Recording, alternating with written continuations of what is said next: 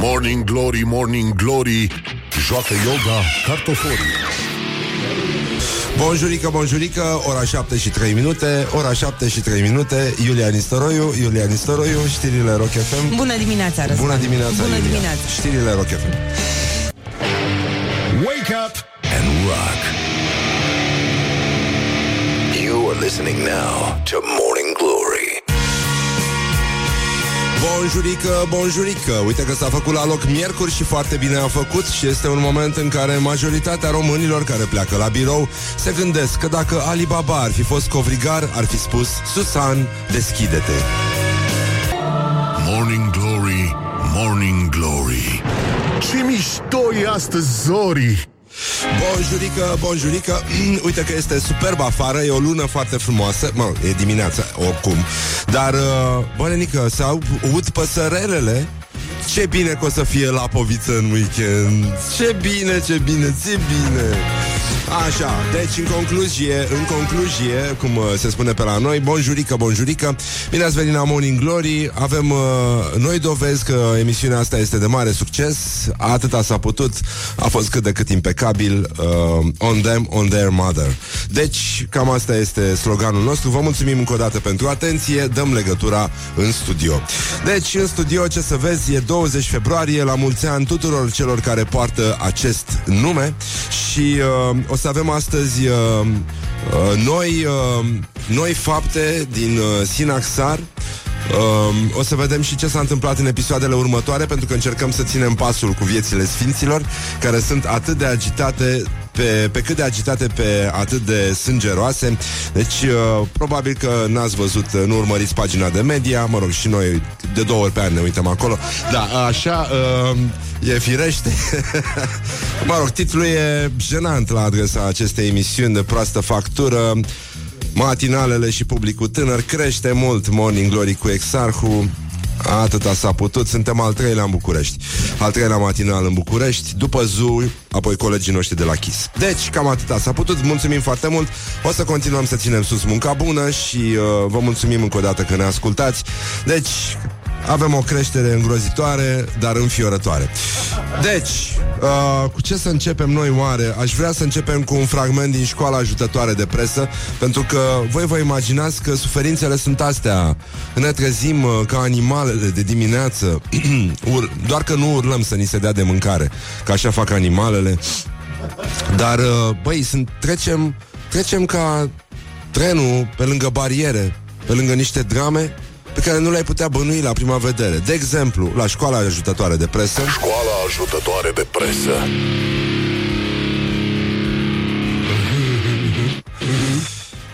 Postul uh, Antena Star face pe burtieră o dezvăluire pe cât de dureroasă, pe atât de spectaculoasă.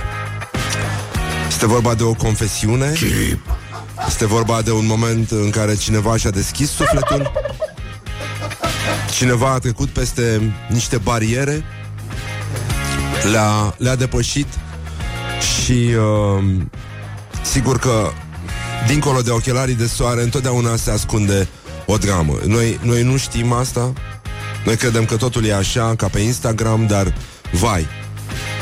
Simona Trașcă a făcut o confesiune dureroasă.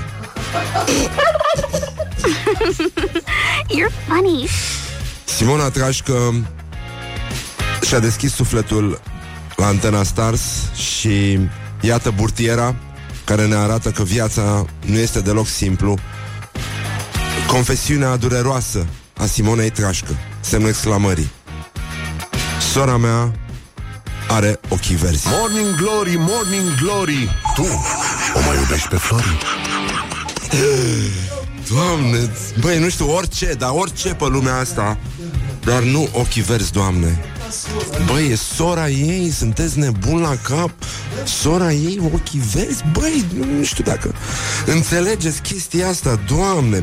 Bun, acum toate proastele și-au dat ochii peste cap Pentru că a murit Karl Lagerfeld. Da, și uh, foarte multe au căutat să vadă Care a fost ultimul lui album, cred. Uh, Dar e adevărat Păi nici n-a dus-o capul să vadă la ce echipă a jucat Morning Glory, Morning Glory Nu mai vă bătesc ca chiorii. Deci, fată, pur și simplu, ieri uh, toate fetele au avut un claci negru în semn de respect, în semn de doliu. Da, și uh, avem un, uh, un citat la gloriosul zilei, pentru că acum uh, știți bine, o aie bună este o uh, o aie moartă. Era o... Da? Nu, era oaie, oaie bună și vie și moartă. Ăsta era un proverb indian.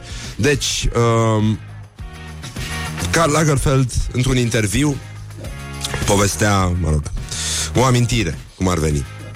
Pe genul ăsta, dezvăluiri cu tremurătoare, dar zguduitoare, o confesiune dureroasă a marelui designer Karl Lagerfeld. Așa. Zice, am avut ieri, am avut odată un interviu cu o ziaristă germană, o femeie extrem de urâtă. Da, în fine. Era germană. Și limba era dificilă, dar uh, Carl, nu așa, da. Era la câteva zile după căderea comunismului, iar uh, ea purta o bluză galbenă foarte transparentă. La câteva zile, dai seama ce femeie trebuie să fi fost La câteva zile după căderea comunismului Ea să poarte o bluză galbenă foarte transparentă Avea sâni foarte mari Și porta un sutien negru uriaș pe cap. Nu, am glumit. Nu, nu, nu. Așa. Da, uh, pe genunchi. Uh, mi-a spus că e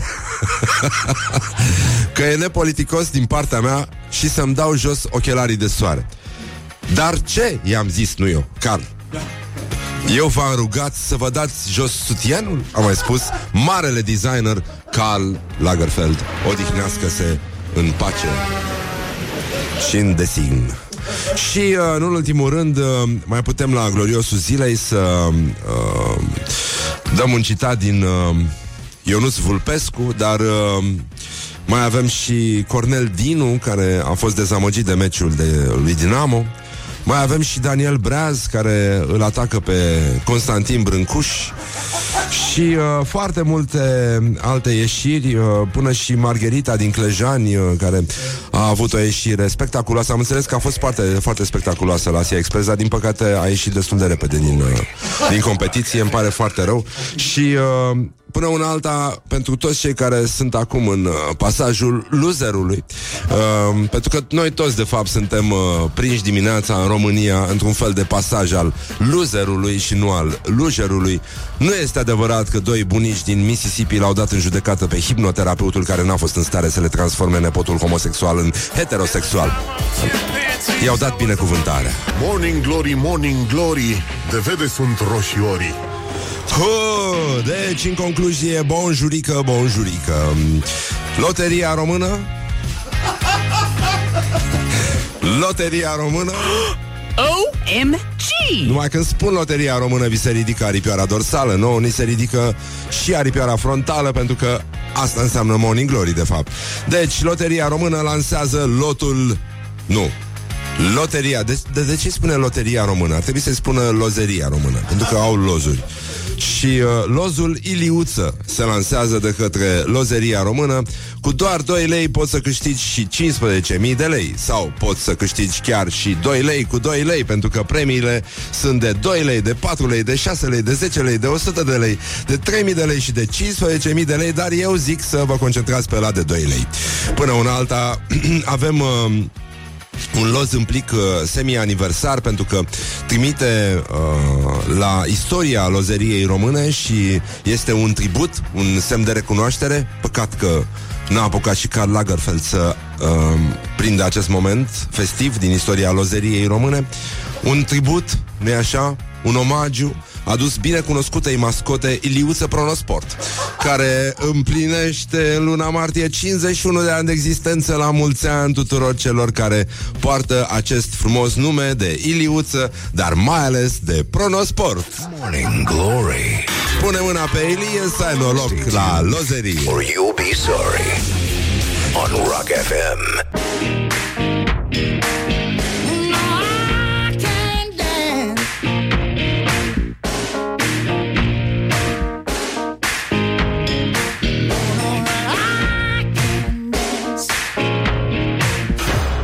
Morning Glory, Morning Glory, papă tofu, carnivorii.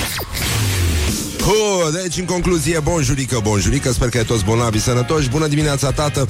Este o zi foarte frumoasă afară, practic Dar nu vă bucurați pentru că în weekend o să avem La Povița de Vie O să vă cânte la ureche. Și uh, am auzit că vom avea și temperaturi de minus 20 de grade Iarnă severă, viscol, ninsori abundente. La munte, sper, pe pârtii Pentru că nu e așa schiorii. Morning Glory, Morning Glory Ce urât miros schiorii Nu sunt nimic, uh, nu e nimic de făcut cu, cu schiorii până la urmă, dar uh, astăzi, până ajungem la meciul declarațiilor, voiam să ne uităm un pic la gloriosul zilei, unde s-au întâmplat iarăși uh, fapte extraordinare.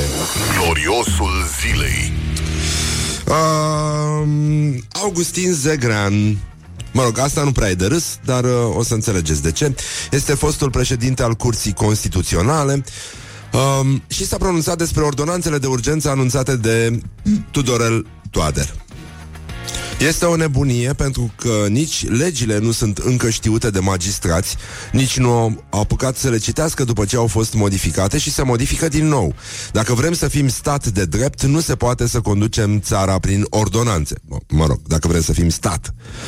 Nu este în regulă, dar asta se vrea. Încă o lovitură pentru justiție. Mai erau câțiva magi- magistrați în genunchi. Nu erau încă toți pe burtă. Nu se poate să se schimbe legile de organizare în fiecare trimestru. Chiar ne cred proști pe toți. Am obosit. Dar sigur această lovitură nu este finală, că mai vin mâine cu alta. Eu nu înțeleg însă de ce magistrații se lasă călcați așa în picioare, pentru că este un amestec nepermis și fără precedent al guvernului în justiție. Asta în cazul în care stăteați liniștiți că vine weekendul, da? Nu vine niciun weekend și uh, mai există o postare Uh, la care o să recurg puțin mai încolo, a doamnei Ioana Moraru, specialist în educație, se ocupă și de o școală și uh, vorbește tocmai despre sentimentul ăsta că, până la urmă, nu este treaba noastră ce se întâmplă și că nu ar trebui să ne implicăm mai mult decât, uh, mă rog, să dăm un angry pe Facebook. Dar, haideți să vedem că sunt probleme foarte mari și în fotbal. Să nu credeți că lucrurile au rămas așa. E foarte, foarte E foarte dur ce se întâmplă. Pam, pam. Cornel Dinu atacă, mușcă, practic, din uh, ce a mai rămas din Dinamo, o gleznă, cam atât, care ține loc și de creier, după înfrângerea cu Botoșani. Și iată declarația amară um, a marelui nostru contemporan Cornel Dinu. Aseară am întors cearceaful, patul, dar m-a durut meciul acesta. A fost nimic la nimic. La primul gol, băiatul ăla cu nume de Must, Jordan Mustoe, și că vine de la școala lui Liverpool. Păi Liverpool e altceva. La golul 2 apare acest băiat Kilmavicius, care e mai legat de climă sau de un aparat de aer condiționat decât de fotbal. Ăștia distrug fotbalul. Vârful ăsta de atac grec pe Atanasios Papazoglu, Pazvante Chioru săracu, iertați-mă domnilor, dar oamenii din tribune care sunt de atâția ani în fotbal la Dinamo nu pot fi păcăliți. E bine pentru că domnul Dinu s-a gândit totuși să facă această analiză complexă în loc să vorbească simplu, ca altă dată, pe înțelesul băieților, um, remarcând, nu-i așa, cum istoria a și uh, memorat deja, filozofia este o transcendentală propedeutică pentru sufletul bântuit de moarte al românului. Put the hand and wake up. This is Morning Glory at Rock FM. Dar, dar, să nu uităm vorbele marelui nostru contemporan, Gica Hagi. Cine face bine, lumea te vede. Morning Glory, Morning Glory Ciripesc privighetorii Deci, în concluzie, bonjurică, bonjurică Uite că s-au trecut deja 30 de minute peste ora 7 și 6 minute Și timpul zboară mai repede Atunci când te distrezi O să avem și un concurs după ora 8 Nu e rău Nu e rău, rezultatele încep să se vadă. Am primit și apă îmbuteliată. E opulență Practic, aici la Morning Glory, Morning Glory. Dar uh, o să revenim imediat și cu Sinaxarul Pentru că avem uh, și un review pentru episoadele anterioare, pentru că mulți au pierdut șirul uh, evenimentelor și e adevărat că e și greu de... e și foarte greu de uh, utilizat. Până una alta o să avem și o discuție foarte interesantă după ora 9 cu uh, medicul Mihai Craiu. Uh, o să vorbim despre cum arată sănătatea pe rețelele sociale, percepția românilor, comportamentul tinerilor și, nu în ultimul rând, poluarea, alertele de poluare care sigur nu vin de la autorități, vin de la niște entități independente în legătură cu aerul pe care îl respirăm în București. Ori situația este, poate fi ușor mutată și la Brașov și în multe alte orașe foarte mari unde habar n-avem ce respirăm și uh, s-ar putea să ajungem foarte curând să purtăm măști ca în uh, China, nu e așa? Pentru că oricum avem și o comunitate de chinezi care ne poate ajuta să înțelegem mai bine ce înseamnă cu adevărat poluare. Dar până una alta uh, suntem, uh, nu e așa, deschidem larg ferestrele să aerisim, să intre particulele la mici, mici, mici, la noi în plămâni și în plămâni, cum spun uh, frații noștri moți și um, să vedem cu ce să, cu ce să facem noi, mă, Horia, mă. Uh, Margherita. Nici nu știu cu Margherita. Vrei tu cu Margherita să, să da? Îți dau o dedicație cu Margherita. Așa. Wake up and rock. You are listening now to Morning Glory. Uh, bine, haide, hai să vedem uh, um, gloriosul zilei. Gloriosul zilei. Gloriosul zilei, în afară de faptul că s-a dus uh, Carl la reality show-ul Asia Express uh, au fost probleme foarte mari. Margherita din Clăjani. Am înțeles că a făcut spectacol, mai, mai multă lume mi-a recomandat să mă uit la uh, fragmentele care o includ, episoadele care o includ. Am să fac asta. Înțeleg că s-au dat niște citate care vor rămâne uh, veșnic în fonoteca de aur a poporului român. Și uh, Sigur, dramele, ați auzit mai devreme o tânără, o dezvăluire cu tremurătoare, dar zguduitoare, confesiunea dureroasă a Simonei Trașcă, sora mea are ochii verzi.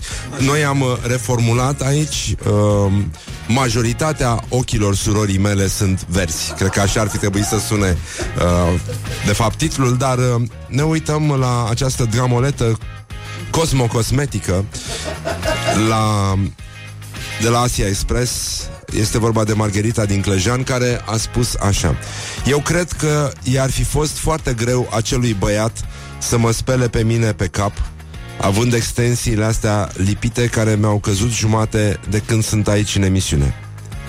Extensiile astea mi le-am pus înainte de emisiune, m-am pregătit foarte tare, dar mi-au căzut jumate. Mi-am pus acid în, bluz, în buze, în buze. Mi-am pus uh, extensii. A, uh, alea, a, extensiile care au căzut erau puse, de fapt. A, și le-a pus. A, dai seama, după ce, după ce și le-a pus, au căzut. A, eu aș vrea să simt nevoia unei conversații cu Margherita Adică simt că nu, nu ne-am repetat nicio clipă Și am putea descoperi același lucru la infinit. Ar fi o buclă frumoasă, nu? E ca atunci când o fată, știi cum fac fetele astea Care se simt neprivite Când se joacă așa cu părul și își fac bucle. Chestie pe care o mai fac și eu uneori La mișto. Da, deci uh, hai să reiau Că poate n-ați înțeles. Deci uh, având extensiile astea lipite care mi-au căzut jumate de când sunt aici în emisiune. Extensiile astea mi le-am pus înainte de emisiune, m-am pregătit foarte tare, dar mi-au căzut jumate. Mi-am pus acid în buze, mi-am pus extensii, adică și le-a pus după ce i-au căzut sau erau totale? Că eu aici nu înțeleg. Eu aici nu înțeleg. Băi, erau totale care, care și le-a pus ea înainte de emisiune sau sunt astea care și le-a pus după emisiune, după ce i-au căzut alte, deci nu mai sunt chiar jumate, că și-a pus jumate de extensii, de fapt, dar uh, încep să mă descompun încet, încet aici în Sri Lanka, spune Margherita. Nu mă simt ok, nu mă simt bine. Margherita, să știi că nici noi nu ne simtem bine. Ni se descompun valorile peste uh, hotare și nu este normal ce se întâmplă. Este o bătaie de joc pentru că fata asta și-a pus extensiile, s-a pregătit foarte tare și uite că i-au căzut jumate. Și și-a pus și acid în buze. Nici nu vreau să mă, să mă gândesc ce s-a întâmplat cu buzele. Nu, nu vreau, nu, nu vreau. Deci dacă extensiile au căzut jumate, dacă i-a căzut jumătate de buză, vă dați seama, din buze, jumătate din buze, dacă i-au căzut, draci ne-a găsit. E, este foarte, este foarte greu să treci peste suferințele oamenilor și um, să... Da, da, e, e adevărat, ea este. Și um, știi că, Horia, știi că um, Hai să încercăm totuși Sinaxarul. Ce s-a întâmplat? Um, a spus? Cine a spus asta? Cine? Margherita a spus? Vine pregătit în emisiune. Ah. Aoleu, da, bine, gata, știu cum se încheie povestea. Deci Margherita a spus uh, Unde e Maia, Horia? A spus așa And wake up. This is Morning Glory at Rock FM. Of, doamne, asta înseamnă să fii Masterchef. Te, te, te lovește trenul câteodată? Deci după ce au căzut jumate din extensii De buze nici nu mai vreau să mai știu Și-o fi băgat acid clorhidric Dar uh, a zis Eu pot să tai salata invers. Morning Glory, Morning Glory. Ciripesc privighetorii Deci, în concluzie, bonjurică, bonjurică Uite că s-a făcut la loc Morning Glory, Morning Glory Și um, ciripesc privighetorii. Băi, chiar se aud păsărele ciripind afară Se auzeau dimineața, nu știu dacă au oprit ăștia înregistrările Între timp, dar um, era fascinant. Și dai seama deci, pur și simplu vine primăvara, nu mai e nimic de făcut în această privință, dar, uh, sigur, în curând o să vină dragobetele, ceea ce ne arată că um, viața e frumoasă, merită trăită și o să... Deci, nu știu, aș, fi- aș fi vrut foarte mult să vă citesc din Sinaxar, dar e timpul mult prea scurt, așa că am să vă citesc după ora 8. Până un alt aș vrea să vedem ce fac românii Ce fac românii? Primarul de la Coșteiu. Știu că, știu că sunteți cu ochii pe el și presiunile au fost foarte mari în aceste câteva sezoane de Morning Glory să spunem mai mult despre ce se întâmplă în uh, comuna Coșteiu. Um, E bine, primarul din Timiș, care s-a pozat în chiloți și a ajuns și pe Facebook în chiloți, a fost premiat de Asociația Comunelor. Morning Glory este întotdeauna acolo unde e nevoie de informație clară, curată, la obiect. Să, am, uh, am, uh, vai de capul meu și de zilele mele. Vai de mine și de mine. Dar ce are pe calorifer? Ce are o extensie foarte porno așa. E aripioara... F- a? Da, e pentru uscat uh, rufe, da, pentru uscat uh, chiloții. Doamne, ce papuci poate să aibă. Nu, nu e posibil. Puteți să dați un search, nu, nu vreți să vedeți așa ceva de dimineață, dar căutați primarul care s-a pozat în chiloți și o să găsiți pe domnul ăsta care are chiloți roz. Firesc întâia alegere. Bun. Deci, uh, săptăm- când, când a fost Horia? Săptămâna trecută, nu? A fost uh, întrunirea asta a Asociației Comunelor, a mers doamna Dăncilă. Luni dimineața a fost, ah, așa. Da, uh, inclusiv comuna din Paris, uh, toată lumea a fost prezentă acolo. Uh, doamna Dăncilă a fost, vă dați seama, pentru că nu e așa. Uh, da, asta uh, s-a, născut, s-a, uh, s-a născut la sat chestia aia, da. Așa. Deci, ruralul s-a născut la sat. Și uh, deci domnul Petru Carebia a primit trofeul primar de 4 stele. Deci el mai este supranumit pentru prieteni, pentru cunoscuți admiratori, primarul porno și uh, a fost uh, premiat la chestia asta și deci, uh, acum dacă, eu, eu aș citi asta, dacă vreți, voi mă, căutați pe telefoanele mobile sau pe internet, dacă sunteți în fața calculatoarelor, primarul porno Timișoara sau primarul de la Coșteiu, da? Și... Uh, el, uh, evident, a pus un premiu da, dacă, dacă ai fotografia lui în chiloți da. Pe covorul ăla pufos de prost gust În papucie aia de furați de la un hotel de uh, uh, Patru stele din Carei uh, Și chiloții Doamne, nu Dar ce scrie pe chiloți? Că nu-mi dau seama Iute Da, e un mesaj pe chiloți, cred că are, are, are crol pe chiloți, îi curg știri. Știi? Îi curg știri pe, pe chiloți ca, ca la televizor, pe dedesubt, pe banda aia. Da, da, da, sunt chiloți cu burtiere, este legal la Times Square și cred că de acolo curg astea, de la bursă, de la toate. Ca să, ca să ai și un, uh, un timp de calitate, nu e așa, cu domnul primar.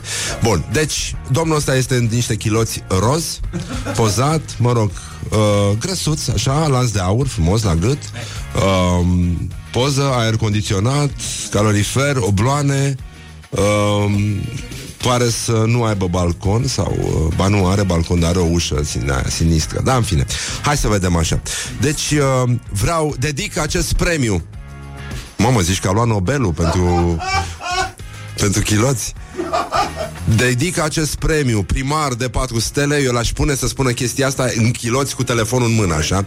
Din nou, să, să facem reconstituirea Primar de 4 stele Concetățenilor mei din comuna Costeiu Sau Coșteiu Coșteiu, whatever Și vreau să vă mulțumesc pentru încrederea acordată.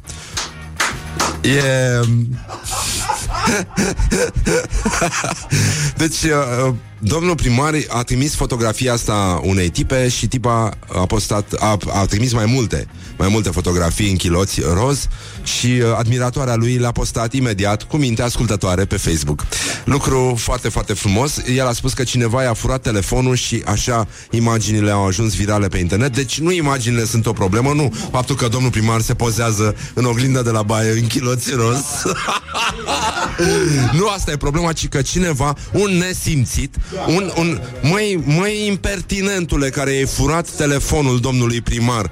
Dar se poate așa ceva? Și domnul primar ne aduce aminte de, cum se numește, harta uh, calității drumurilor din România, în care, nu știu dacă știți, culoarea roz, n-ai zice, reprezintă drumul cel mai rău, nenică. Și uh, pentru că rozul este ceea ce uh, este, cum să spun, fratele de cruce în, uh, în cazul uh, drumurilor, dar și al primarilor, este fratele de cruce. După roz, întotdeauna... Ce? Uh, ce? Ce zice? Ah, botezatul scrie. Vai de mine. Um, da. E, e ok, nu scuze, nu, nu, n-am, uh, e de, de sign, e, e pe design, dar întotdeauna să, să nu uităm, sigur, chilotul e roz în față, dar întotdeauna rămâne, nu așa, la fel ca și drumurile, foarte, foarte maro în tot restul. The hand and wake up. This is Morning Glory at Rock FM. Wow, de unde și culoarea maroz, evident, de care toată lumea știe. oh. Sigur, uh, Morning Glory rămâne o emisiune implicată în actualitate, este acolo oriunde este nevoie de ea. Trecem de la știrile despre administrația locală la...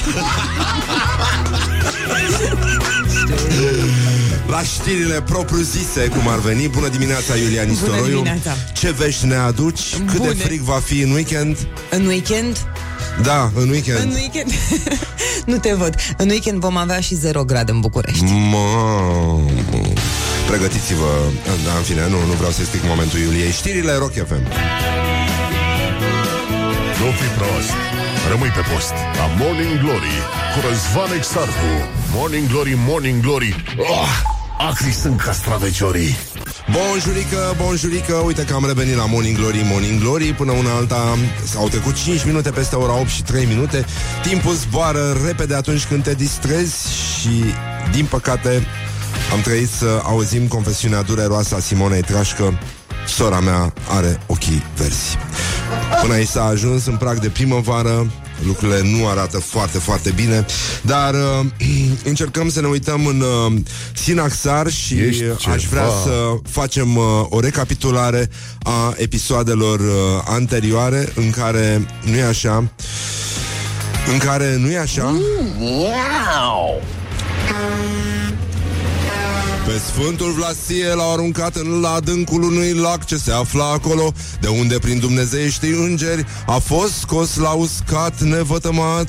Pentru aceasta, să nu credeți că a scăpat, i s-a tăiat capul împreună cu doi prunci ce erau în temniță cu el. You're funny. Apoi, Uh, tot în episoadele anterioare, Sfântului Mucenic Maior a fost bătut fără de milă șapte zile atât de cumplit, încât 36 de ostași se schimbau bătându-l, iar sângele din trupul său curgea ca un părâu, încât a înroșit pământul de acolo, iar soldații strigau și oamenii care se amuzau strigau Terminați-l odată să mergem și noi acasă Mancațiaș, Doamne ajută! Iar fericitul Leon a fost bătut tare cu vine de bou, iar nevoitorul lui Hristos suferea cu atâta bucurie ca și când ar fi pătimit un altul, iar nu el. Și iarăși fiind bătut a fost rât cu sâlnicie pe marginea unei voi adânci și prăpăstioase, iar chinuitorii îndată luând cinstitele sale moaște, le-au aruncat de sus în prăpastie. Tum-tum! S-a auzit când au căzut și apoi, în episodul de azi, să revenim în actualitate. Noi valuri de sânge mm, și fum, pentru că astăzi vom vorbi despre poluare și aerul pe care îl respirăm. Și iată că poluarea este pomenită și în Sinaxar, pentru că oamenii nu-și acopereau fețele cu măști și respirau toate particulele astea de sfinți, ceea ce le făcea bine, nu-i așa? La plămân, pace tuturor în această lună În ziua 20 facem pomenirea preacuviosului părintelui nostru Leon, episcopul Cataniei Făcătorul de minuni A ridicat o biserică mare în cinstea bunei biruitoare mucenițe Lucia și a ars Opa, peste nu Inchiziția făcea asta? Ars pe Iliodor, cel ce făcea cu farmecele semne și minuni și vindea untură de bursuc. Acest Iliodor, făcându-se cunoscut în mijlocul poporului ca făcător de minuni și de năluciri, a cutezat să săvârșească și asupra bisericii lui Dumnezeu meșteșugirile lui cele rele, atunci fericitul, prinzându-l cu nevoiță, atenție aici, pentru că poate vreți să faceți un grătar în weekend, prinzându-l cu nevoință în mâinile lui și legându-l cu Sfântul Epitrahil, a poruncit să fie aprins în mijlocul cetății foc mare și mărturisind toate farmecele lui, a intrat cu el, ținându-l legat de grumaz în mijlocul focului și n-a ieșit Sfântul din foc până nu a făcut pe acel ticălos cenușă și spuză pace tuturor, de ce ca și cum ai arunca niște pești vii pe grătar și te-ai așezat deasupra lor ca să nu se mai miște. Stay tuned, or you'll be sorry. On Rock FM. Morning Glory, Morning Glory. Din metrou ies muncitorii Bonjurică, bonjurică, uite că la Morning Glory, Morning Glory s-a făcut deja dimineață, ceea ce vă dorim și dumneavoastră. Este o zi superbă de februarie și uh, mai sunt 314 zile și mergem la Revelion. Și în ultimul rând vrem să fim primii care vă urează Crăciun fericit și uh, sperăm că nu sunteți în Suceava pentru că este un oraș terorizat de hoți. Unul dintre, una dintre victime este chiar afaceristul care a tipărit 3 milioane de afișe cu mesajul România vrea autostrăzi. Hoții nu se implică, domnule, deloc în infrastructură. Asta este o problemă foarte mare. Deci, în concluzie, agenda zilei de astăzi ne spune, în afară de Sinaxar, că, de exemplu, de exemplu, în această zi, în 1922, a avut loc la București logodna principesei Maria, supranumită Mignon, Maria a României cu principele Alexandru, unicul fiu al regelui Serbiei. Lunta a avut loc la 8 iunie 1922 la Belgrad. Despre Mignon nu se spune că era puțin cam plinuță, de fapt. Așa se povestea, parcă. Da. Deci, uh, fetelor, dacă în voi cumva se ascunde o grăsuță, să știți că e posibil să fie prințesă. Și în ultimul rând, dacă vă e frig așa și vă înveliți, știi cum se înfofolesc fetele iarna, ca să fie mai drăguțe și ascunde așa nu li se văd decât ochișorii sclipind de sub căciuliță, uh, în această zi din 2006 a fost inaugurată prima stație românească din Antarctica. Um, ea se numește Low Rakoviță. Și între timp în, uh, din satelit s-a văzut că pe calota glaciară s-a format deja un strat de coji de semințe uh, un fel de permacultură românească autentică, un sol fertil pe care se vor pu- putea uh, cultiva chiar și uh, semințe de dăbuleni. It is good from the sides. Așa, deci, în concluzie, astăzi mai este ziua iubirii animalului de casă. Este o zi în care um, putem afla că în Statele Unite cele mai multe gospodării, dacă se pot numi gospodării cocinele alea, au cel puțin un animal de casă și uh, acesta nu este neapărat uh, canin ori felin. Este uh, o zi la fel ca toate celelalte în care ne iubim uh, animalele pe care, de care avem grijă. Singura dilemă Singura dilemă lovește atunci când ești Petre Daia Când uh, pe bun Deci efect de, na, Nu știu. Eu chiar nu știu cum să, cum să fac. Adică îți dai seama că omul plătește ore grele de terapie Ca să înțeleagă ce are de făcut Cu ce se poate Cu ce să înceapă Îți dai seama, el, în mod normal ar trebui să postăm pe uh, o anumită rețea de socializare o fotografie cu animalul nostru de casă, fie că este învelit sau nu, hamsterul rămâne în inimile noastre, fie că este învelit în scoci. Evident, mai sunt uh, veverițele, dacă ne aducem aminte de veverițele din Botoșani, care aveau cușcă, dar nu mai erau veverițele. Da, ar putea să pună uh, bubaline, ar putea să pună uh, oi, oaie, ar putea să pună frunza, ar putea să pună cormoran da. um, și poate chiar și uh, un urs care dirigează circulația cu singura condiție să răspundă corect la întrebarea uh, cum se spune corect. Ursul intră în cămară sau intră ursul în cămară? Leave me in my pain. This is Morning Glory. Put the hand and listen on Rock FM. Revenim imediat cu un nou uh, glorios al zilei și mai facem și alte dezvăluiri extraordinare. După ora 9 să avem invitat un medic alături de care vom dezbate problema poluării în toate sensurile, și în aer și mai ales în capetele oamenilor. Morning Glory, Morning Glory Nu mai vă bătesc ca chiorii Hă, Deci, în concluzie, 20 de minute peste ora 8 și 9 minute. Timpul zboară repede atunci când te distrezi. Și uh, la o oră de maximă audiență Voiam să, voiam să le mai mulțumim uh, Încă o dată ascultătorilor noștri Pentru că ieri pe pagina de media Pe care ne uităm și noi când apar sondaje Așa, mulțumim uh, Petișor Obaie pentru echidistanță. Așa, au fost publicate alte uh, revelații din uh, ultimele sondaje de audiență care ne arată că pe publicul comercial sau publicul tânăr, mă rog cum, îl, cum se mai numește el, Morning Glory este al treilea matinal în București, așa că vă mulțumim Uh, Ținem sus munca bună, vă promitem foarte mult, am crescut foarte mult și asta pentru că ne iubiți și pentru că și noi vă iubim, pentru că altfel nu prea merge. Bine, nu pe toți, că ne uităm și la ce fețe aveți, dar asta este.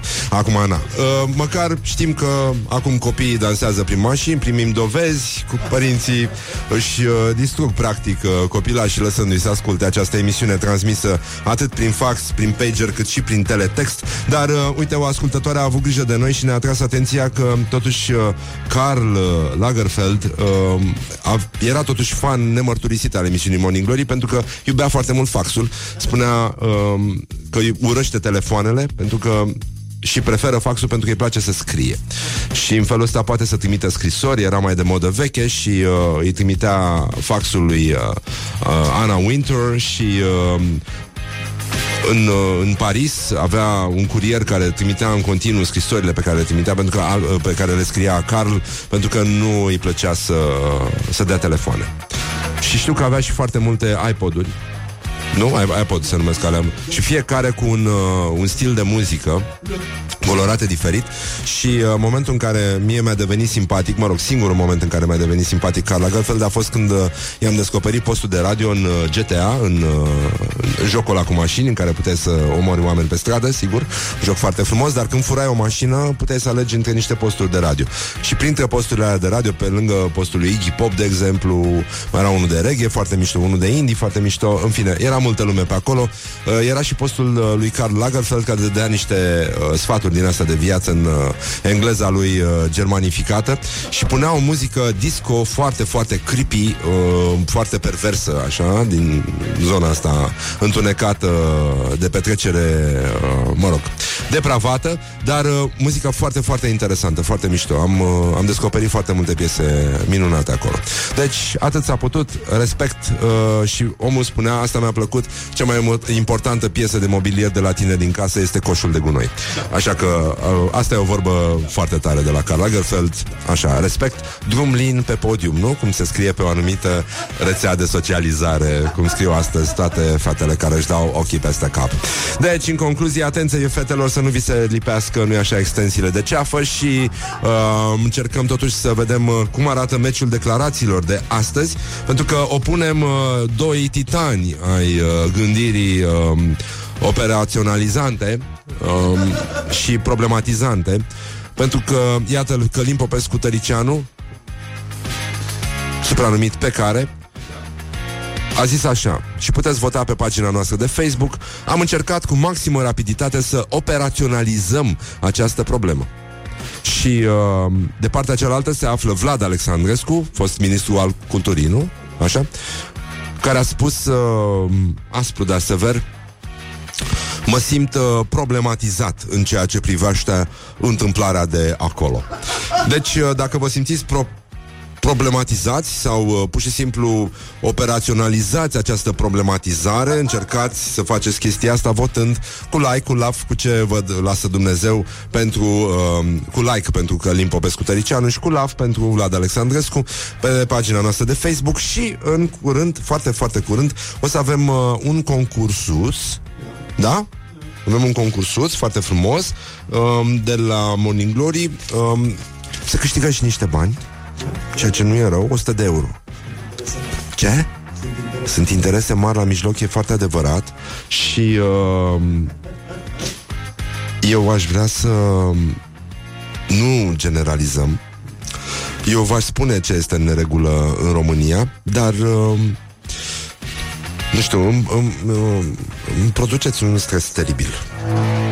Put the hand and wake up. This is Morning Glory at Rock FM. Ne merităm soarta. Ăștia suntem. Morning Glory, Morning Glory Ce clever sunt călătorii Deci, în concluzie, bonjurică, bonjurică Uite că avem un concurs foarte frumos Voi știți că noi suferim aici alături de voi Ne trezim uh, în fiecare dimineață și încercăm, evident, să nu aprindem uh, lumina de la robinet și, uh, în general, alte chestii pe care le facem cu toții pentru că suntem adormiți și pentru că trecem prin grele încercări dimineața, încercând să ne trezim. Dar una din cele mai grele încercări ale dimineții este să găsești un taxi. Da? E? E. Clar. Bun. Deci, în concluzie, având în vedere că mulți dintre noi ajung chiar și cu punga de gunoi în taxi, dacă îl găsesc, dacă îl găsesc, uh, e bine să avem, uh, de exemplu, începem așa. Ne instalăm aplicația Clever, pentru că oamenii de la Clever spun că timpul mediu de așteptare până vine taxiul este de doar 3 minute. 3 minute. Da? Cam asta este. Deci... Uh, nu mai poți să mai uh, vii cu scuze la birou, da, când întârzi și uh, până una alta, dacă ești în București sau în Timișoara, știu că se ascultă Morning Glory în Timișoara pe internet la greu, o să încercăm să revenim și pe unde, dacă se poate așa ceva. Deci avem uh, un Clever Go, asta în, care, în cazul în care vă interesează, pentru că sunt uh, foarte multe mașini la Clever Go, taxi și non-taxi, care vă pot ajuta să ajungeți la timp la birou. Este vorba de același timp de așteptare de 3 minute și pentru că avem 3 minute, o să vă rugăm să ne spuneți da, această poveste vă poate aduce 100 de euro. Deci, dacă ne puteți spune, descrie în 3 minute pe WhatsApp 0729 001122 să vă descrieți dimineața în 3 cuvinte. Da. 3 cuvinte. Ușă. nu? Nu. Ușă, prost, cucui. De exemplu, genul ăsta de, de treabă, da? 0729001122 Așteptăm mesajele voastre Atât, doar trei cuvinte, nu trebuie să formulați nimic Trei cuvinte care să descrie dezastrul pe care îl aduce în viețile noastre O nouă dimineață în care cafeaua n-apucă să-și facă efectul Ne grăbim, suntem zăpăciți Vai de capul nostru Alas, alas, alas our mother, nu? Vai mama noastră cum ar veni Crazy, sexy, cool. Ei, ești tu la cap. Da. Uh, Cafea, buimac, trafic. Cafea, grabă, iritare. Dar de ce dragul iritare? Învăț limba română, asta îmi place. Copii, aruncat, mașină. Bun. Mașină, brumă, sandwich Uh, iar, băi, nene. Bun, bun, bun, bun, bun, bun. Mamă, mamă, ce e aici? Aoleu, trezit, spălat, motocicletă Pat, copil, furtună Morning Glory, exarhu Ai, nu încerca să te pui bine cu noi? Mahmur, regret, demisie. Bun, ăsta e al nostru Ăsta e al nostru, yes! Aduce-l, hai să-l vedem. Mahmur, regret, demisie. Cine este? minunat, minunat. Așa, gheață, alunecat Păcat. Deci Mahmur regret demisie Cum îl cheamă? Cum îl cheamă, mă? Haide, haide, haide. Haide, haide, haide, haide. Așa, cum îl cheamă, mă? Vlad. Vlad Cioban. Vlad, ești al nostru, gata Pat, odihnă, pensie.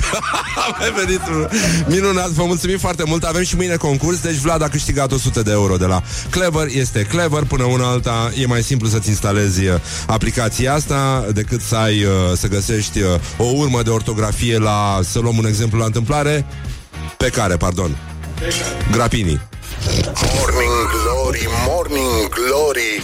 Clever sunt ascultătorii Bine, ne auzim și mâine, vă mulțumim foarte mult. Avem un câștigător, îl ascultăm pe Counting Crows Cu Big Yellow Taxi. Și uh, facem ceea ce trebuie făcut. A? They paved paradise and put up a fucking lie. Mașină, gard, vopsea. With a big old tail of booty and a swinging hot Morning Glory, Morning Glory Se prăjește cartofiorii Deci, în concluzie, bonjurică, bonjurică Uite că am revenit la Morning Glory, Morning Glory Și e foarte bine. Deci, una peste alta, suntem uh, față în față cu un moment în care va trebui să spunem gloriosul zilei, o sintagmă minunată, Gloriosul zilei. Minunată.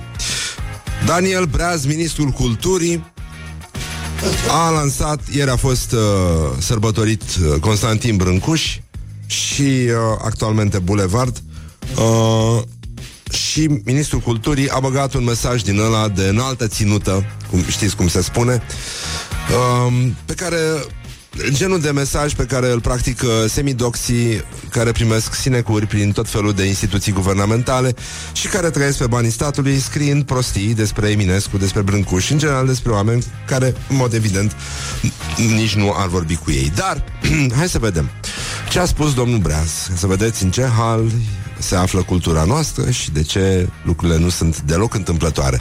Deloc întâmplător, da, așa spune și domnul Breaz, Constantin Brâncuș a gândit ansamblul monumental de la Târgu Jiu construit în memoria soldaților căzuți în primul război mondial într-o dispunere a elementelor pe o axă ce leagă răsăritul de apus, a idoma vieții și tot simbolic, a conceput și coloana infinitului ca verticalitate supremă, care unește fără mediatori pământescul de celest, omul de Dumnezeu, ca în buna tradiție a țăranului român care știe că fiecare gest al său are reflex în cer de la naștere până la moarte. Ce-o fi la ăsta acasă? Stau și mă întreb. De ce de ce nu ne aducem noi aminte de întâlnirea dintre celebrul bancher uh, David Rockefeller, care a ajuns la Constantin Brâncuș în atelier și l-a întrebat cu ce îl poate ajuta. Și sculptorul i-a zis, ia și mătur atelierul. Dar cred că cred că pe băiatul ăsta l-ar trimite, de fapt, după mături. Put the hand and wake up. This is Morning Glory at Rock FM. Morning Glory, Morning Glory Tu o mai iubești pe Flori? Bun jurică, bun jurică, uite că s-a întors Morning Glory a treia oră de emisie pe astăzi. Mă rog, ce să, cum, uh, cum zicea, uh, 10 ani ca mâine trece, mai rămâne 14. E o vorbă veche românească dacică. Deci, în concluzie, este o zi minunată, dar nu vă faceți griji, în uh, weekend va fi lapoviță și vom avea 0 grade Celsius, vom avea și viscol în anumite zone dacă suntem ciobani, dacă nu, nu. Dar uh, avem uh, și o colecție de ziceri din astea pentru că această competiție pentru cea mai uh, populară sintagmă de resemnare uh, românească se dă în continuare între despre ce vorbim, atât s-a putut, nu ne mai facem bine, ne merităm soarta, uh, nu este așa, mai citește și tu. Um, și mm, Ai dreptate, dar dăm voie să te contrazic. Dar voi mai puteți vota pe pagina noastră de Facebook Este acolo un post în care se vorbește despre treaba asta Acum, voiam să uh, vorbim un pic despre sănătatea noastră, atât fizică, dar mai ales mentală. Pentru că astăzi avem uh, invitat un medic L-am uh, descoperit, uh, mă rog, l-am atacat mai degrabă grație prietenei uh, noastre, marea noastră contemporană Simona Tivadar, care mi l-a recomandat pe doctor Mihai Craiu, care este medic primar pediatru. Bună dimineața, Bună domnule dimineața. doctor. Uh, Mihai, ridică tu puțin uh, microfonul domnului doctor. E mai bine așa? A, așa, bun. Bonjurică, bine ați venit. Înțeleg că sunteți și fan Morning Glory, deci... Uh, Bine v-am găsit. Suntem pe mâini bune, mă bucur foarte mult. Așa, uh, sunteți medic primar uh, pe... Ce faci, mă? Nu, faci zgomot, ești îngrozitor. Și că, tată, cu cine semăn eu așa urât? Sunt măta, idiotule. este o întrebare, nu așa, care vine din universul copilăriei. Um, Doctorul Mihai Craiu um, are mai mulți colegi pasionați de pediatrie și alături de ei uh, își propune să educe și să identifice, zice un uh, comunicat, problemele arzătoare din uh, această comunitate care se numește Spitalul Virtual pentru Copii. Este o comunitate cu foarte mulți membri, foarte populară, um, creată benevol Da. și uh, în care medicii fac ceea ce făceau mai de mult, adică sunt alături de oameni, sunt empatici și îi ajută să risipească norii uh, vrăjitoriei și farmecelor care ne-au, uh, ne-au cuprins și uh, care ar fi motivele pentru care ne-am apucat de treaba asta pe social media? De ce medicii au intrat în social media și de ce e bine să fie acolo?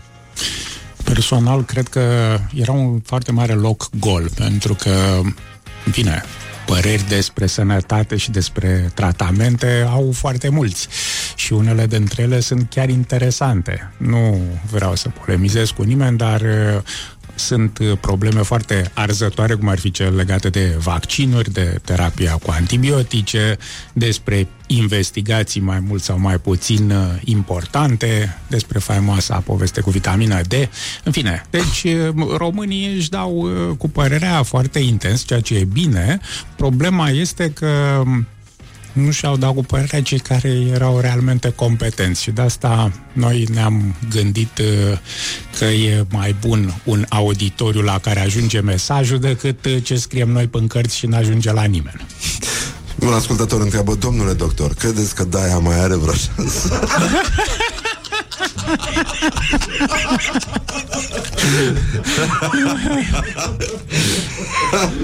um, cum facem cu grupurile de mămici? Uh, ar trebui să intervină medicii acolo?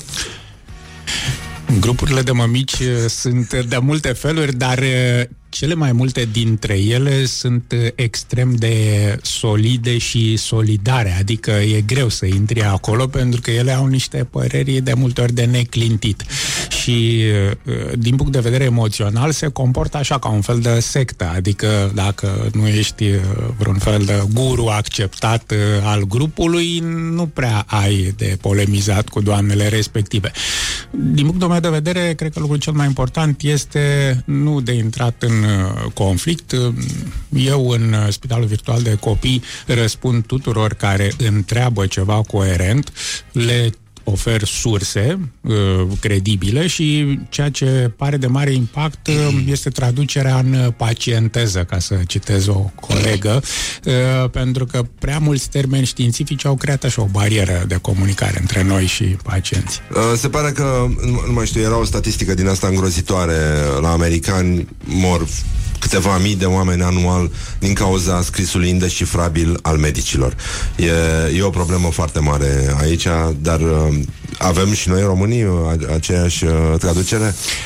Avem și noi medicii noștri care scriu foarte plastic, să zic așa, dar nu cred că asta e problema, pentru că în momentul de față, prin faimoasele reglementări ale casei de asigurări, suntem obligați să le dăm pacienților scrisoarea medicală și biletul de externare uh, dactilografiate, adică nu scrisul ar trebui să fie o problemă, ar fi citibil. Problema e că se interpretează creativ uh, cele recomandate pacienților și unele dintre ele, în fine, sunt cum sunt.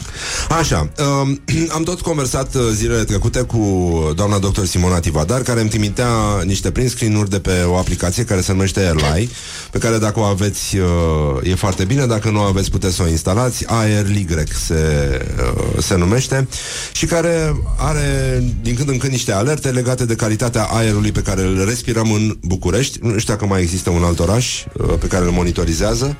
Nu, nu cred că nu.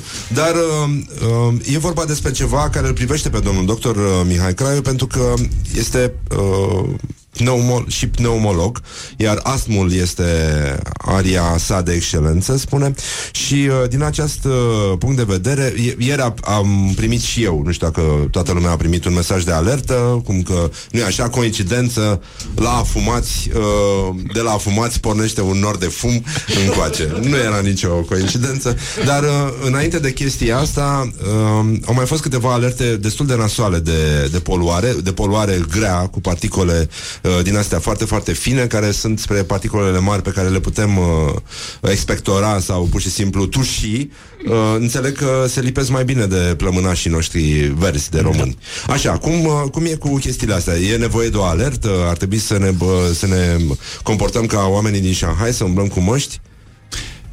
Nu știu dacă asta e soluția. Cert este că ceea ce ne face rău din ceea ce respirăm ține foarte mult uh, genele noastre individuale, se cheamă epigenetică. Adică pe românește două mașini care stau în aceeași parcare ruginesc diferit. Se pare că noi ne-am adaptat la realitățile românești de poluare. Din câte vedeți, autoritățile nu se plâng foarte tare de creșterea numărului de pacienți cu boli respiratorii cronice. Așa ca să punem o cifră spectaculoasă, e de spus că Organizația Mondială a Sănătății estimează că sunt peste un miliard de pacienți în lume cu boli respiratorii cronice sau recurente. Adică chiar sunt uh, mulți pacienți care, în fine, nu se simt bine în momentul în care inhalează un aer impropriu. Și în București e clar că nu e foarte bun de respirat. Da, poate ar trebui să meargă la biserică, adică totuși boala lovește acolo unde simte un spirit uh, slab și un spirit care nu slăvește pe Dumnezeu. În fine, trecem peste asta. Da, e, m-ați întrebat de, de masa Așa. particulată și da. de, de dimensiuni. Dacă noi avem motive să ne îngrijorăm realmente, înțeleg că doamna Simona Tivadar și-a cumpărat mască și-a comandat mască și o să umble cu mască fără mască prin București. Da, n-aș vrea să speriem părinții sau în orice caz să le dăm o altă preocupare uh, dincolo de cele cotidiene. E de spus așa că rău din ceea ce inhalăm ne fac patru categorii de substanțe. Ozonul, oxizii de azot, dioxidul de sulf și masa particulată. Adică pe românește niște gaze și un fel de praf. Uh, particulele inhalabile trebuie să aibă o anumită dimensiune, adică să fie foarte mici, așa cum ați zis, de ordinul micronilor, de exemplu, masa particulată PM2,5, cea despre care făcea referire Simona și care e în ultima vreme la niște nivele foarte substanțial peste limită în București, e cam de 70 ori mai mic decât grosimea unui fir de păr. Deci nu avem cum să vedem poluarea asta și cred că pe asta să și bazează cei care nu ne mai informează. Pentru că dacă vă aduceți aminte, acum vreo 10 ani, în diverse zone centrale ale Bucureștiului erau niște panouri așa gigantice, cu o poartă de fotbal pe care erau uh, trecute limitele de avertizare uh-huh. și valorile curente. Și de altfel, plecând de la acele cifre, pentru că eu mergând la spital, tot treceam pe lângă unul de lângă Bucurobor și mă frapa că totul era pe roșu și nimeni nu se alarma că e pe roșu și depășește foarte mult valorile la tot ceea ce se citea. Și am făcut o lucrare pe care am prezentat-o la Congresul European de Pneumologie, în care am arătat că în momentul în care erau depășite niște limite la substanțele astea, atât gazoase cât și particulate, în următoarele două, trei zile aveam un număr mult mai mare de prezentări la urgențe și de internări de copii cu boli respiratorii. Mm-hmm. Wow. De- deci, cred că și asta poate să fie un motiv, întrucât uh, autoritățile un aer mai bun nu poate să ne livreze, măcar au vrut să nu mai vedem că arată groaznic. Așa că eu cred că e pertinentă alerta Simonei. Um, Neoficial, Ministerul Mediului susține că problema este la primăria Bucureștiului, deoarece principalul factor de poluare este traficul. Mă rog, sigur, avem și traficul, avem și ceturi, avem uh, și foarte multe fabrici în, uh, în zona de, din jurul Bucureștiului.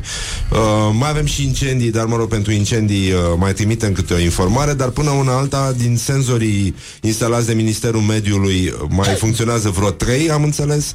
Uh, aplicația asta e la, uh, are ceva mai mulți, bineînțeles nu sunt distribuiți neapărat uniform în, uh, în București, dar uh, alertele sunt foarte mari și uh, chiar uh, culorile alea sunt uh, înspăimântătoare și în, întrebarea este acum, uh, sigur că toată lumea se ferește, nu? Înțeleg că o, o autoritate spune că nu uh, nu avem motive să ne îngrijorăm.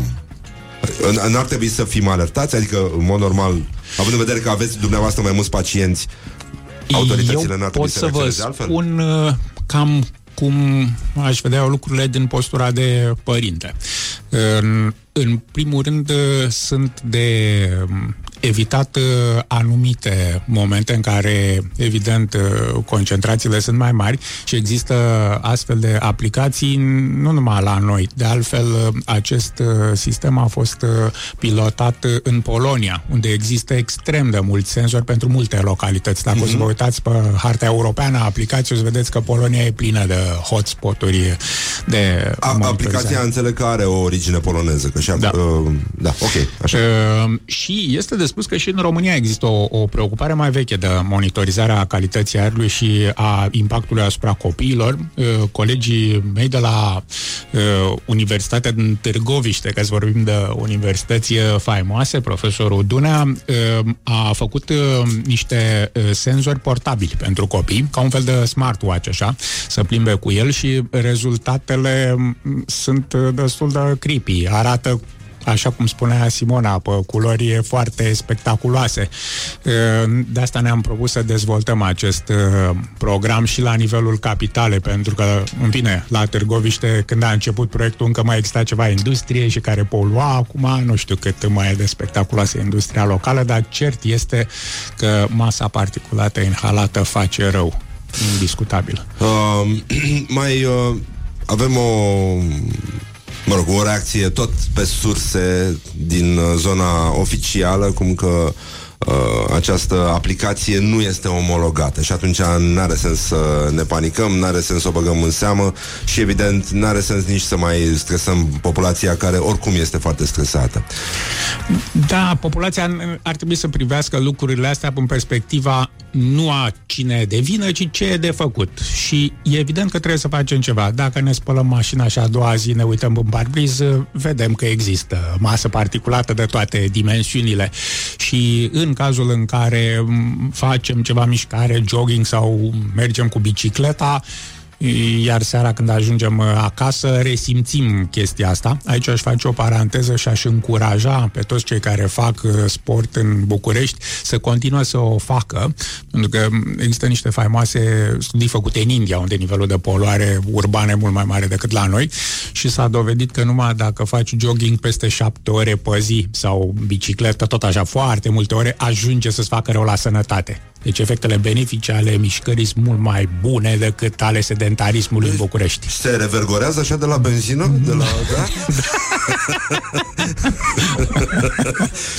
Ce bine, eu, eu, mă uitam, eu mă uitam uh, amuzat la uh, tipii care fac jogging printre mașini pe calea Victoriei. Mamă, mă, în zone foarte aglomerate. Uh, da, se pare că organismul nostru, în condițiile în care este, în fine, bombardat de aceste microparticule pe care le inhalăm, uh, își activează niște mecanisme de apărare pentru că le percepe ca pe o agresiune, ca un dușman, ca pe microbi, ca pe virusuri și asta e bine. E un exercițiu, așa cum e bine pentru minte să mai exersăm din când în când, așa e bine și pentru imunitate, să o mai exersăm uh, prin uh, efort fizic. Din păcate, omul contemporan e foarte sedentar și până la tura, în fine, profesiei și a urbanismului și prin comoditate, de ce nu? Eu zic că un program din ăsta de alergat pietonii cu mașina ar putea să dea, uite, să, să combine cele două lucruri, sănătate, vioiciune, nu așa, respirăm și o benzină curată, proaspătă de la țărani și în felul ăsta ne și imunizăm și la sfârșit ar trebui să lingă și tălpile șoferilor ca să se poată să mai dezvolte și niște anticorpi. Dar de uh, multe alte sfaturi medicale și nu numai vom primi în continuare de la doctorul Mihai Mihai Craiu Ne întoarcem imediat, ascultăm o piesă frumoasă de la Bruce Springsteen Și foarte bine facem, bine că suntem noi deștepți. Dacă aveți întrebări sau mesaje pentru domnul doctor Oricum vă mulțumesc uh, foarte multe mămici uh, Care nu fac parte din grupurile agresive de mămici uh, Dezbaterile primite. Și uh, dacă, dacă aveți întrebări sau, uh, mă rog, genul ăsta de chestii Dacă nu știți ce uh, tip de benzină trebuie să inhalați uh, 0729001122 Faceți aerosol cu noi up. This is Morning Glory at Rock FM. Morning Glory, Morning Glory Ce ochi roșii au sudorii Doamne ajută! Deci, în concluzie, bonjurică, bonjurică, am revenit la Morning Glory. Invitatul nostru este medicul Mihai Craiu. Este medic primar pediatru, specialist în astmă și se ocupă de o comunitate, un portal pe care l-a numit Spitalul Virtual pentru Copii. Este celebru în uh, foarte multe grupuri, uh, atât de mămici, mai puțin de miresici, cred. Cineva sugerează să, uh, să intrați și peste astea, să le, să le civilizați. Uh, am mai multe întrebări. Uh, mi-a scris uh, doamna doctor Simona Tivadar uh, cu un mesaj de dragoste și prietenie și a zis... Uh, uh, așa, Floricică, adică mie mi se adresează, eu am nevoie de mască fiindcă merg 70 km pe jos zilnic. O, mai există o altă aplicație în afară de Airline care arată exact la fel, se numește Plum, exact ca aia de Twitter și uh, mai există pagina de Facebook Dreptul la Aer. Uh, apoi zice, culmea e că un senzor e amplasat lângă Parcul Tineretului la Spitalul de Pneumologie și aseară era grena peste 500% depășire la particule mici de 2,5 microni. Și uh, încheie cu mesajul, mulțumesc că mă iubesc sincer, prietenul la sufocare se cunoaște. Mulțumim, Simona. Uh, da, ne gâtuie, uh, practic, acest sentiment de, de dragoste. Uh, acum, cineva întreabă dacă e, dacă e asmatic și merge cu motorul, uh, e bine sau nu? Dacă ține gura deschisă, perfect. Da, nu, acum este de spus că sunt anumite momente ale zilei, dacă ne uităm la valorile senzorilor, în momentul în care este umiditate mai mare, și acum cifrele în ultimele zile arătau umiditate peste 80%, evident că se agregă acest, această masă particulată și e mult mai rău. Deci dacă este cald... Deci e ca și cum am înghițit nămol. Cam așa, da, ne... ne facem o, o baie de nămol uh, involuntară. Realitatea este că, din punct de vedere al uh, traficului, uh, cei care sunt în, în trafic pe motor sunt mult mai expuși poluării decât... Uh, deci ar trebui să poarte măști din astea șmechere? Cum are Simona Tibadar? Sau nu mai folosește la nimica?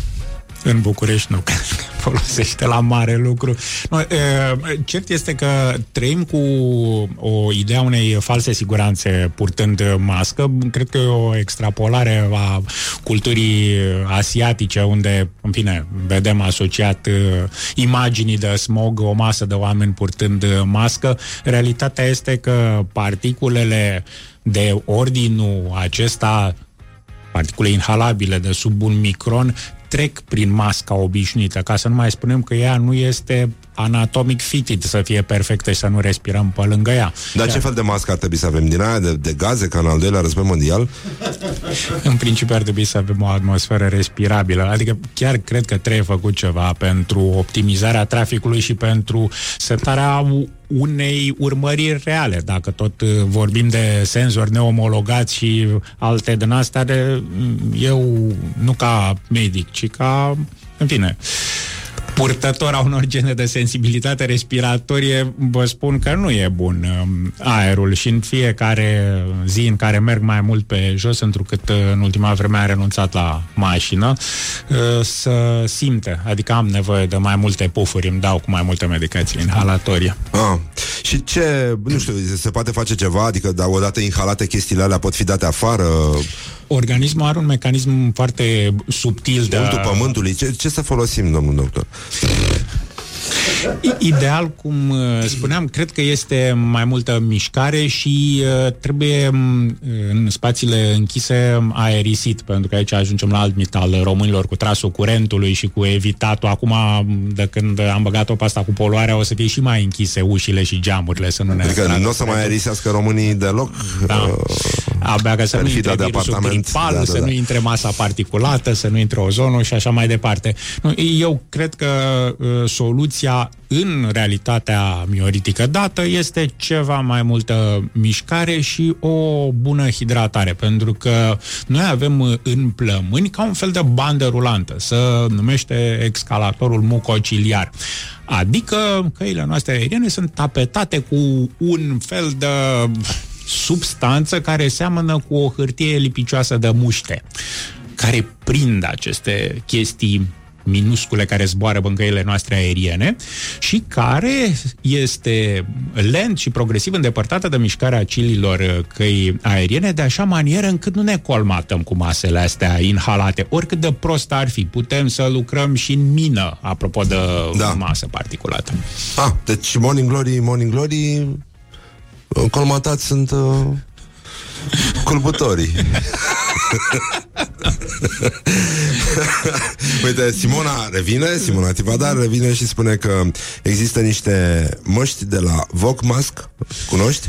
Care spun că filtrează și pentru particule mai mici de 2,5. Da, e, e adevărat, dar cred că nu e cazul să dăm o e, nouă preocupare pe lângă, în fine, diversele strategii de imunizare, de miere de manuca, de uleiuri esențiale și de alte vrăji. Mm, cred că acum toată lumea o să caute masca fantastică care îi va face să fie mai deștepți și să inhaleze mai puțină masă particulată. Nu, cred că e cazul să ne mișcăm mai mult. Copiii foarte mici, în cazul în care vremea e extremă, să poarte ceva la gură și adulții care sunt ocazional afară, cred că ar trebui să privească lucrurile cu un pic de relaxare. Adică hidratare înseamnă și mai mult spumant în fond. Da, de lucrurile ce? pot să fie privite și dintr-o perspectivă. Măcar o să vedem în roz lucrurile. Luminoasă, da, până la urmă chestiile astea sunt importante. Acum vorbim despre um, felul în care oamenii com- comunică pe internet, pentru că această comunitate sigur atrage mamele de copii, e vorba despre copii mici, dar înțeleg că apar și adolescenții și voiam să ne povestiți uh, ce fel de întrebări pun oamenii pe internet, pentru că sunteți un fin observator al uh, umanului uh, digitalizat și uh, aș vrea să știu cam care ar fi punctele slabe și punctele puternice ale acestui nou mediu. Da, făcând așa o scurtă analiză SWOT, apropo de strengths, lucrul cel mai um, puternic, care mi se pare al uh, comunicării în uh, social media din perspectiva mea, este că am aflat cum e România reală. Pentru cum e? că noi trăim uh, la spital într-o bulă, așa, de totul e perfect, cât de cât perfect, nu? Și da. suntem feriți de prejudecățile și miturile urbane cu care interacționăm foarte puțin. În social media oamenii au curaj să și le expune, eventual să le și impună într-un mod mai contundent, așa. Mm-hmm. Și uh, am realizat că, de fapt, uh, în ceea ce privește românul purtător de copil mic, uh, există niște foarte solide prejudecăți și care nu țin nici de zona geografică, nici de nivelul educațional, nici de câți bani ai, ci pur și simplu de firea omului. Sunt unii care pur și simplu sunt închistați ei în ideile lor, bani, se comportă ca o sectă, așa, cu vaccinurile, cu antibioticele, cu bolile, cu... Și atunci vorbesc cu, cu ei consultă un medic doar ca să-l pună la punct un pic. Uh, da, e una din marile satisfacții în uh, mediul online și uh, modul în care e pus la punct uh, să vrea științific, adică sunt trimise rostogolite, reîncălzite tot felul de zicere ale unor mari experți care au zero ore de pregătire medicală, cum că doctoria nu știu care e minunată sau că ai altă face rău. Și uh, Asta e important de știut, pentru că dacă știm cum gândesc pacienții, atunci măcar nu suntem foarte surprinși și cred că apare un nou model de, de comunicare. Partea slabă este că noi, cei de o anumită vârstă, n-am făcut în facultate nicio oră de comunicare. Niciuna. Dacă nativ îți vine așa să răspunzi pacientului și eu consider că un medic care știe ce spune și e pregătit, discută cu pacientul. Cel care o taie scurt zice, da, ce tu ești medic sau... De fapt, nu e foarte sigur pe recomandările pe care le face sau pe calea de urmat în fața pacientului. Uh, părerea mea este că e o urgență să apară în facultatea de medicină niște cursuri de comunicare și ar mai fi și un curs de empatie. Cred că ar, ar trebui să apară și ăla. Pentru Aha. că medicii cred că se protejează Aha. și uh, nu, nu mai umanizează actul medical. E, e foarte adevărat. Cât am lucrat foarte scurt în Olanda, am văzut un foarte interesant articol care a plecat chiar de în spitalul de copii în care mă aflam la Utrecht și care a analizat performanțele complexe ale absolvenților de medicină de la facultatea de stat versus Freie Universität cea unde ești admis uh, în baza unui profil moral, educațional, nu neapărat uh, câtă știință știi tu în clasa a 12 când te pregătești să te duci la medicină. Și uh, făcând analiza pe 30 de ani de absolvenți, s-a observat că cei care au fost admiși în facultatea de medicină în baza unor abilități de comunicare, de emoționare, de, nu contează cât de deștepți erau și cât de multă biofizică știau ei, ca medici au fost mult mai împliniți, mult mai puține procese de malpraxis, un grad mult mai mare de satisfacție al pacienților, um, liste de pacienți la medicii de familie mult mai numeroase. Cu alte cuvinte, cred că în momentul de față un medic de succes ar trebui să te naști sau să fii format în familie. Nu poate fi construit un medic așa pentru că îți dorești tu cândva la maturitate. Care e cea mai uh, colorată, să spunem, întrebare pe care ați primit-o. A, apropo de orbire, avem întrebări? Orbirea la adolescenți? da, întrebările adolescenților um, care vin în spitalul virtual sunt foarte interesante pentru că eu le-am perceput ca fiind întrebările pe care n-a avut curaj să mi le pună Fimiu. Așa. eu zic că e bine dacă nu m-au perceput ca pe părintele moralizator sau ca pe proful de la dirigintele la liceu, e bine. Spitalul virtual de copii face ce trebuie. Cineva a întrebat și uh, încheie momentul cu treaba asta. Bine, au, au fost și întrebări legate de cormorani, firește, ăștia sunt ascultătorii. Unul a spus că își vinde motocicleta, avantajos. Uh, și uh, încheiem cu o întrebare, nu-i așa, de la un ascultător Morning Glory pentru un alt ascultător Morning Glory, respectiv invitatul nostru de astăzi, doctorul Mihai Craiu, pe care îl găsiți, da, pe Spitalul Virtual pentru Copii, apropo de lucrurile, locul în care puteți să-l găsiți și să-i și adresați uh, întrebări uh, din astea mai tehnice, mai profesionale. Zice, domnule doctor, împachetările cu nămol au același efect uh, ca acelea cu scoci? Întreb pentru un hamster.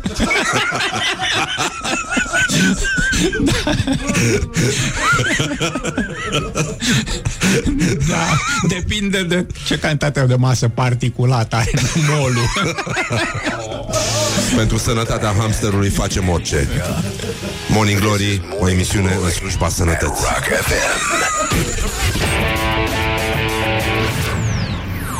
Morning Glory, Morning Glory Dă cu spray la subțiorii Așa, dă cu spre la subțiorii, dar cu grijă să nu inhalezi. Uh, E o problemă foarte mare.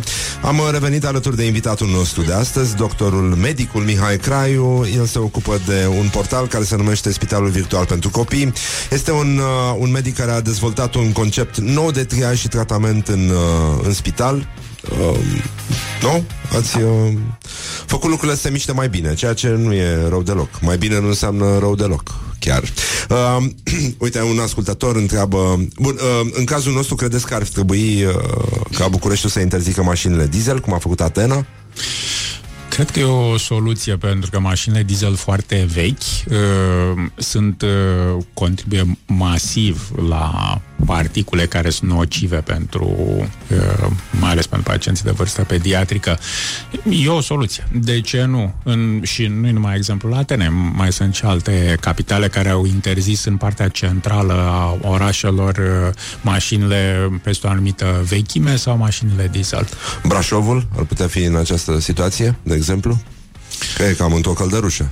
Da, ar, ar putea fi. Sunt mai multe uh, tipuri de orașe care ar avea nevoie de reglementări de trafic în ceea ce privește vechimea mașinilor și, în fine, abilitatea lor de a polua.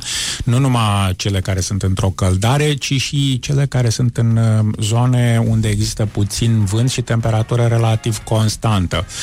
În uh, cazul uh, depresiunilor e mai evidentă chestia asta, dar și la noi aici, în, în sud, în câmpie, în primăvara sau în sezon de ăsta de stabilitate termică e foarte greu de respirat. Deci curentul nu e așa de puternic cum se spune, de fapt. Da. Des, despre asta este vorba. Doamna Simona Tivadar zice uh, că să nu mai ardem bețișoare și uleiurile esențiale, că ne este detoxul pe nas. e corect ce spune? Da, e, e o convingere foarte puternică înrătăcinată într-o anumită comunitate de părinți că uleiurile esențiale și diverse chestii volatile ne fac să ne simțim mai bine. De altfel, într-un uh, studiu foarte serios pe care l-am făcut uh, în urmă cu câțiva ani, uh, peste 92% din părinții români au administrat copiilor lor medicație sub formă de inhalare, cu nebulizatorul sau cu alte m- dispozitive similare. Adică noi românii credem în chestia asta cu inhalatul. Sună bine, uh, probabil că, dar nu se trage de la Hugh Hefner, pentru că el era inhalat uh, tot timpul. Și uh, uite, o întrebare în sfârșit serioasă. Sexul în aer liber e benefic în cazul uh, acestei poluări care ne-a cuprins? Cu Mai putem avea față. încredere? dar cum ne pupăm, nenică? E, e îngrozitor, da. Uh, deci se pare că e un răspuns bun și putem merge mai, uh, mai departe la chestionarul Morning Glory, unde o să încercăm să aflăm adevărul de la domnul doctor Mihai Craiu. Morning Glory, Morning Glory Nu mai vă bătesc ca chiorii Așa. Acum, care a fost clipa de glorie a doctorului Mihai Craiu? Anul ăsta sau anul trecut, dacă a fost mai bine? A fost și mai mult timp anul trecut. Da, a- anul trecut uh, a fost un, uh, un moment uh, bun. Uh, Spitalul Virtual de Copii uh, a fost uh, declarat câștigătorul competiției uh, europene de comunicare, ceea ce e o realizare pentru un portal în limba română, pentru că concurența a fost cu, în fine, uh, voci în social media de expresie engleză sau germană, care teoretic ar fi avut mai multe șanse. Nu e rău. Cu cine sau cu ce are domnul doctor Mihai Craiu o problemă acum? Cea mai mare cu părinții care nu vor să-și vaccineze copiii. Ha? Bun. Lumea vrea ceva special de la tine? Uite, ne-au întrebat uh, niște ascultători dacă domnul doctor ia nou născuți în evidență și face vizite la domiciliu.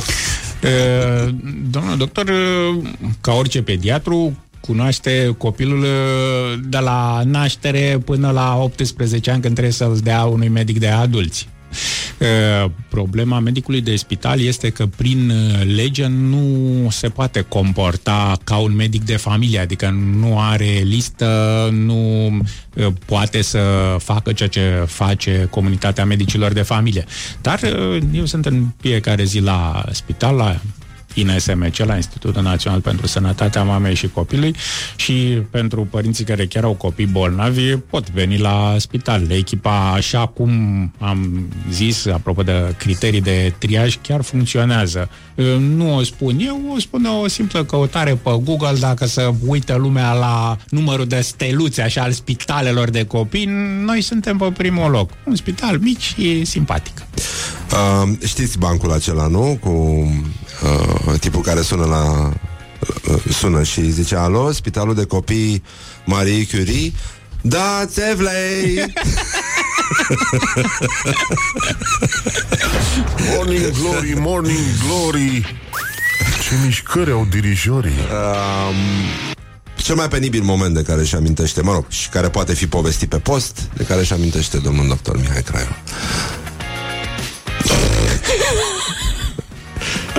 Da. E, au fost e, câteva e, ca urgentist de copii vezi tot felul de ciudățenii și trebuie să scoți diverse lucruri mici din diverse cavități băgate de copii sau de părinți care nu mai reușesc să le scoată de acolo. În fine, a fost câteva situații destul de penibile în care a trebuit să le explic părinților că obiectul respectiv scos de undeva nu trebuia să ajungă acolo. În fine, cert este că noi românii avem un foarte mare talent de a ne autodiagnostica și autotrata până când ni se întâmplă o prostie și atunci ne ducem la spital să rezolve domnul sau doamna doctor. Un cuvânt sau o expresie care îl enervează la culme pe domnul doctor? Să-ți iau tensiunea.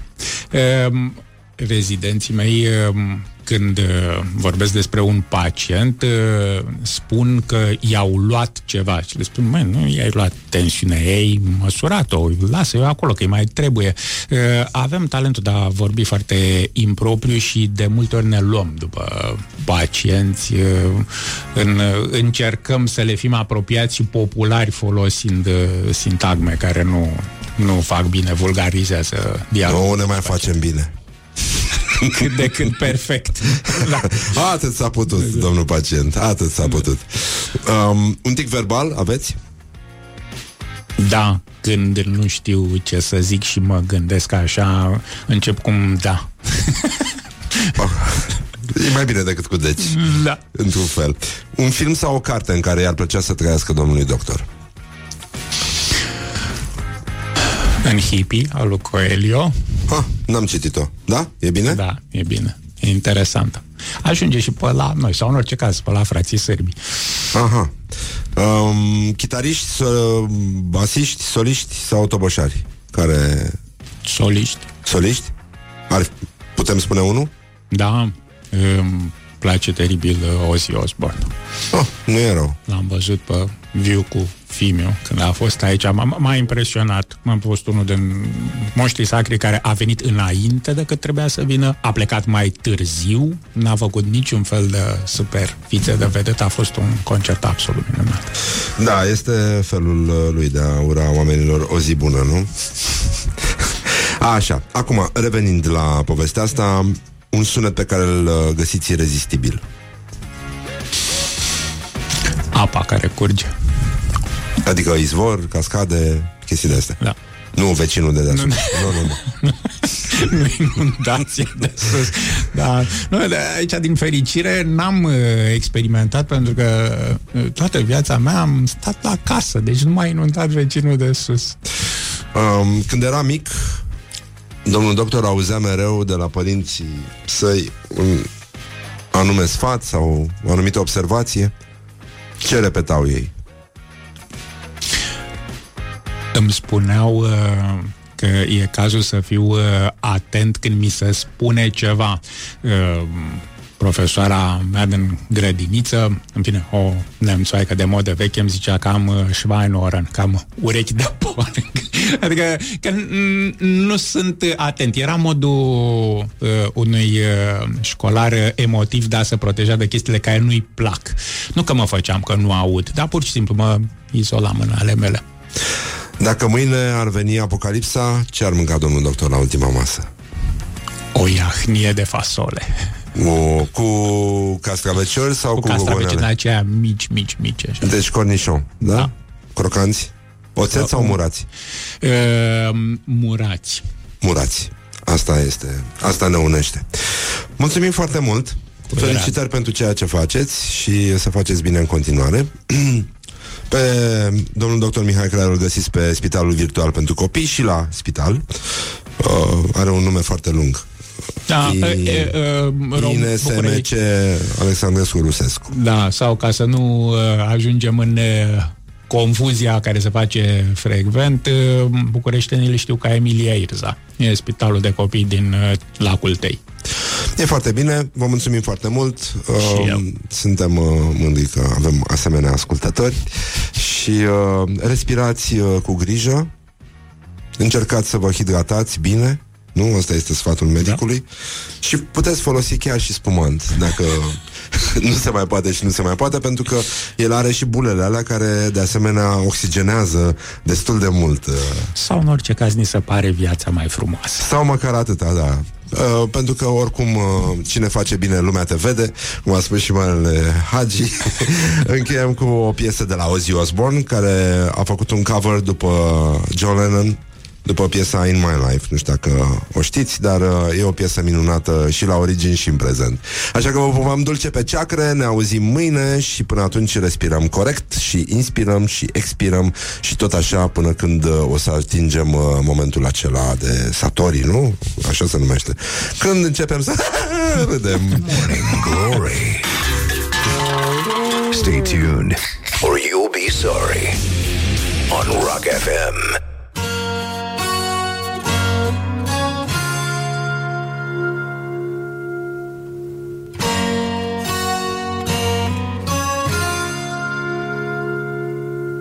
There are places I remember all my life, though some have changed. Morning Glory, Morning Glory Joacă yoga cartoforii